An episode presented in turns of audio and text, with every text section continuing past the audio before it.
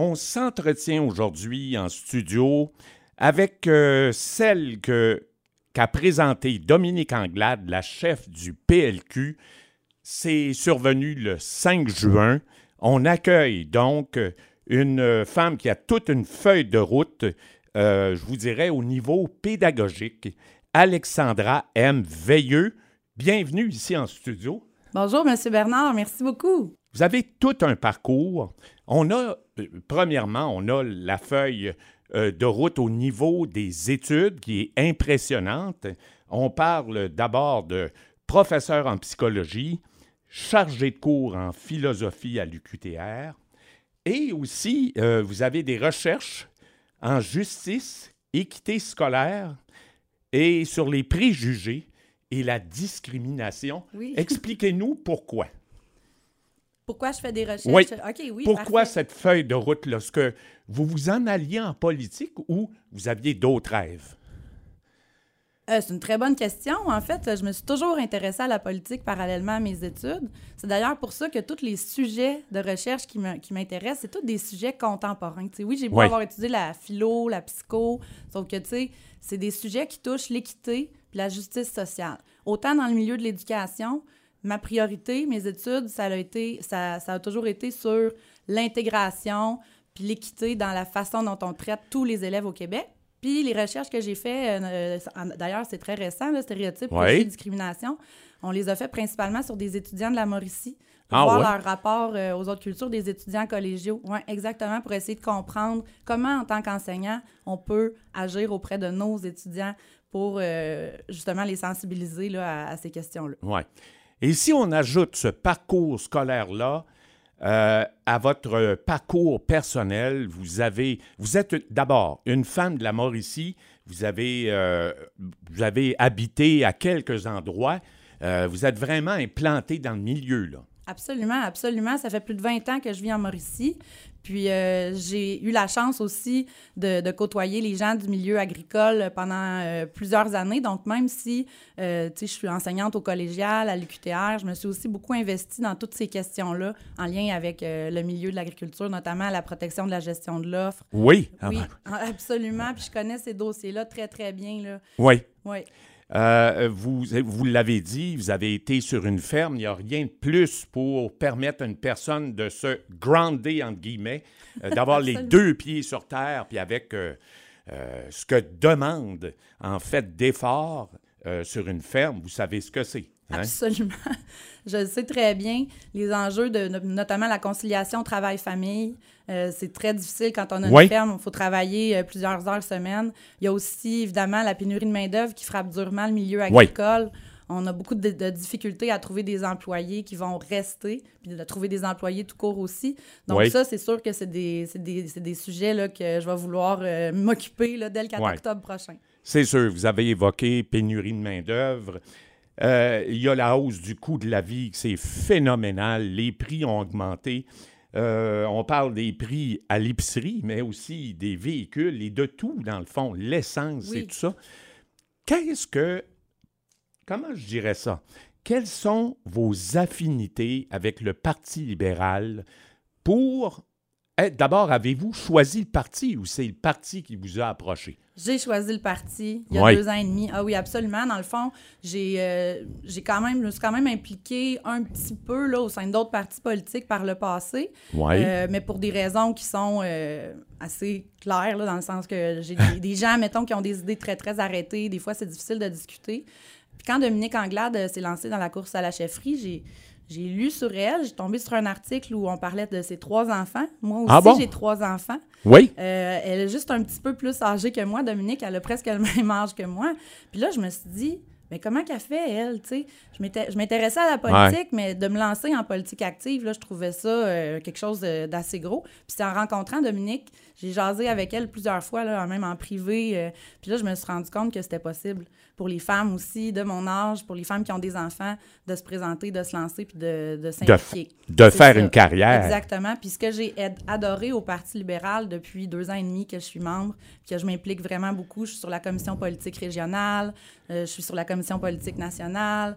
Donc, euh, ce que ce que j'apprécie énormément, c'est les, les débats d'idées.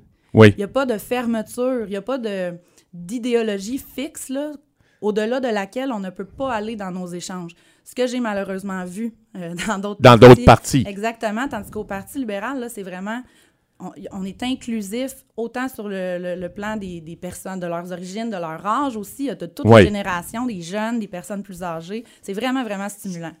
Il y a, euh, en tout cas, des départs qui sont euh, euh, courants au sein du PLQ, même le PQ aussi, qui en arrache beaucoup. Même plusieurs observateurs se demandent si ce parti-là va survivre.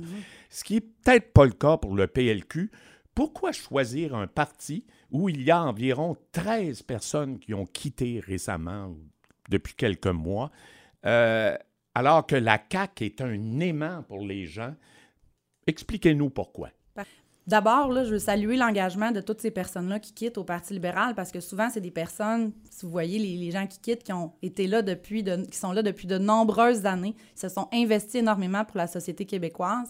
Fait qu'à un moment donné, je pense que ça aussi, c'est le temps de, de parfois Ouais. dire, OK, on va laisser la place aux autres. Donc, le Parti libéral, en ce moment, vit un renouvellement. C'est ça qui se passe. Il y a des il y a plein de nouvelles personnes qui arrivent. Il y a plein de nouveaux candidats. Je pense notamment à André Morin, par exemple, qui est un ancien euh, procureur de la Couronne. Euh, on a plein de candidats, plusieurs excellents candidats ou députés actuels qui demeurent aussi. Je pense à Marois Risky, je pense à Marc Tanguay. Et là, on amène une nouvelle vague de candidatures. Des personnes qui sont euh, peut-être plus jeunes, des personnes euh, comme moi, par exemple, Ben oui, qui se présentent ben pour oui. la première fois de ma vie en politique. Non seulement je me présente pour la première fois de ma vie, mais je vais voter libéral pour la première fois de ma vie le Ah, 3 bon octobre sang. prochain. Ça, ça va être tout un baptême, ça aussi. ben exactement, puis je vais être Ouais. fière de le faire parce que on renouvelle le parti, on s'en va dans une euh, direction, je pense, qui répond vraiment aux besoins actuels des, Québécois, des Québécoises. Oui.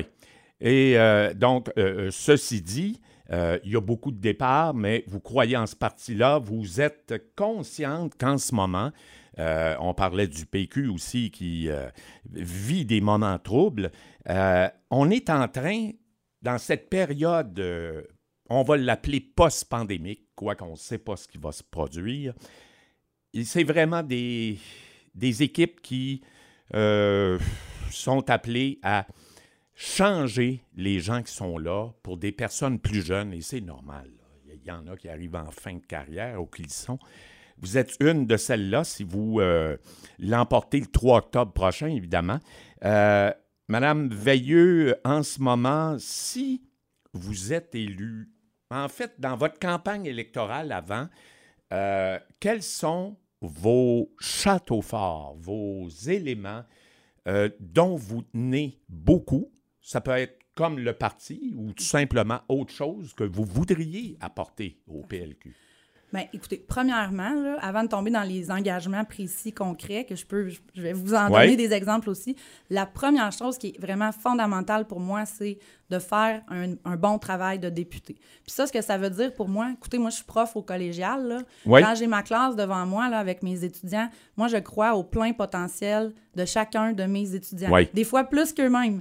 Il faut aller les chercher, il faut les encourager, puis souvent, ça donne des résultats vraiment extraordinaires. Bien, c'est le même principe, je pense, en politique. Un député, c'est là pour faire rayonner les gens de sa région, c'est là pour faire, c'est là pour porter les dossiers de Masquinongé à Québec et non Ouais. l'inverse. Moi, je vais être à l'écoute des gens, je veux avoir du leadership, je veux porter les intérêts puis les priorités des élus de proximité puis des citoyens de Masquinongé à Québec et non l'inverse. Ouais. Ça, c'est la première chose qui va que je veux qui, Vous guider. Qui, qui me guide puis qui va euh, euh, avoir une influence là, sur l'ensemble de ce que je veux faire euh, comme futur député. Bon, maintenant, pour ce qui est plus précisément des enjeux spécifiques Ouais. à dans Masquinongé, je pense que le, le- le- le premier, le plus essentiel, c'est vraiment les places en garderie. Oui. Parce Ouais, que cet enjeu-là est intimement lié à la question de la pénurie de main-d'œuvre aussi. Donc, c'est certain que si on a des, des jeunes parents, principalement des femmes, qui ne peuvent pas retourner sur le marché du travail parce qu'ils n'ont pas de place pour leurs enfants en garderie. Moi, ça, là, j'ai trois enfants. Mes trois enfants sont passés par un CPE. Ça me touche profondément. Ça vient je vraiment me toucher. Ça vient me chercher très profondément. Donc, ça, pour moi, c'est inadmissible dans une société Ouais. comme le Québec. Là. Fait que ça, ça va être un- une priorité euh, absolue pour moi dès le 4 octobre prochain, c'est certain. Ensuite, évidemment, la question de l'inflation, vous en, vous en Oui. avez parlé tantôt, la question de la pénurie de main-d'œuvre. Ben nous, ce qu'on veut offrir aux Québécois, c'est justement des mesures à moyen long terme pas des petites mesures euh, à Pas la 500 pièce comme dollars Non. et là, puis tout ça, Non. je sais que Mme Anglade en a déjà Oui, parlé. euh, c'est ça. Euh, vous en pensez quoi de ces 500 dollars-là? Est-ce qu'on résout le problème ou on met juste un diachylon sur la plaie, puis de toute façon, on, on va continuer à avoir des prix assez hauts? Là? Mais en fait, vous l'avez bien dit, vous l'avez très bien dit, c'est comme mettre un, un diachylon sur la plaie, puis tu sais, c'est les petits diachylons qui collent pas bien, Oui, là. oui. pas les bons, là, ceux Oui. qui décollent tout de suite. Pour l'heure par Ah bon? année non imposable. 2000 dollars par année à tous les aînés au Québec et c'est récurrent, c'est pas un montant une fois, là, c'est vraiment Non, une non. allocation pour Une les fois aînés. par année. Oui. Évidemment, il y a les places en garderie, j'en ai parlé tantôt. Des places en garderie à 8,70 pour tous les Québécois, tous les Québécoises. Moi, j'en ferai une priorité ici dès le 4 octobre, là, ça, je vous l'ai dit. Ah oui? Ah OK. oui, absolument. Autre mesure qu'on propose aussi, aboli- euh, gel pardon, des frais euh, d'Hydro-Québec. Ah bon? Donc, on diminue la facture d'hydro, ça laisse plus d'argent dans les poches des citoyens. Je vous en donne une autre, une dernière. Oui, allez-y. On est là pour ça. Je vous écoute. Ben oui, l'abolition de la taxe de bienvenue pour Oui. l'achat d'une première demeure. Oui. Là, en ce moment, on est dans un. Les prix de l'immobilier, là, puis à Trois-Rivières, puis ici dans Masquinongé, c'est c'est fou, là. Ça n'a jamais grimpé de même aussi rapidement. Moi, je vois des jeunes étudiants autour de moi qui commencent. J'ai j'ai des étudiants de, qui vont rentrer sur le marché du travail dans quelques années. Ils sont inquiets. C'est comme s'il n'y avait pas de pas de pas d'avenir pour ce qui est de où, où- où Ouais. est-ce que je vais habiter, comment je vais me loger, comment je vais faire moi pour m'acheter une première maison? Ce que mes parents ont pu faire peut-être à leur époque, mais moi Ouais. là avec les Ça change, là. faire? Oui, oui, puis il faut ramasser de l'argent, il faut avoir un, Ah une oui. mise de fonds, puis tout ça. Donc, euh, il faut redonner de l'espoir aussi à nos jeunes de, de Masquinongé pour qu'ils qu'ils sachent qu'ils puissent habiter la région, qu'ils sont capables, qu'ils ont les moyens de, de devenir éventuellement propriétaires ici chez nous. Ce qui n'est pas évident. hein. On a eu une euh, hausse euh, du taux directeur décrété par la Banque du Canada la semaine dernière. On sait quelle incidence ça va avoir sur les propriétaires, ceux qui ont contracté une hypothèque. Euh, c'est certain qu'il va y avoir de la houle dans les prochains mois. Malgré cela, eux, les stratèges le disaient, il faut augmenter les taux d'intérêt pour contrer l'inflation. Êtes-vous de cet avis-là? Euh, ben, évidemment, moi, je suis pas économiste. Là, Ouais. Puis, il je, je- faudrait que je vérifie qu'est-ce que les élus de proximité dans Masquinongé pensent de ça, qu'est-ce que les citoyens pensent de ça aussi, avant Ouais. de, de vous donner Ben une oui. réponse, là, c'est certain. Euh, mais tu sais, j'ai pas de... Je- faudrait que je m'informe davantage pour vous répondre qu'est-ce qui est la meilleure solution pour Bonne les citoyens réponse. citoyennes. Bonne réponse. Vous êtes jeune, vous préférez dire écoutez, je vérifie, puis on aura l'occasion d'en parler. Absolument. Euh, C'est ça que je fais avec mes étudiants. hein, oui, aussi, souvent, exactement. absolument. Quand mes étudiants me posent une question puis que je je suis pas très pas, pas certaine de la réponse, tout le temps, je vais leur dire ben écoutez, je sais pas tout, là, je vais aller vérifier, je vais m'informer, je vais faire une petite recherche, je vous reviens au prochain Ouais, cours c'est ça. ça. C'est exactement. on le fait euh, en radio aussi, en journalisme, tant qu'on n'a pas la réponse. Mais non. Inutile d'aller plus loin. Sont pas, euh, sont pas dupes non plus là, ils savent très bien que on peut pas tout, tout Ouais. savoir. Je vais terminer avec un dossier qui préoccupe beaucoup les maires ici des municipalités. Euh, la MRC de Masquinongé a recueilli leurs doléances et elle va les amener à Québec. Ça concerne les terres agricoles.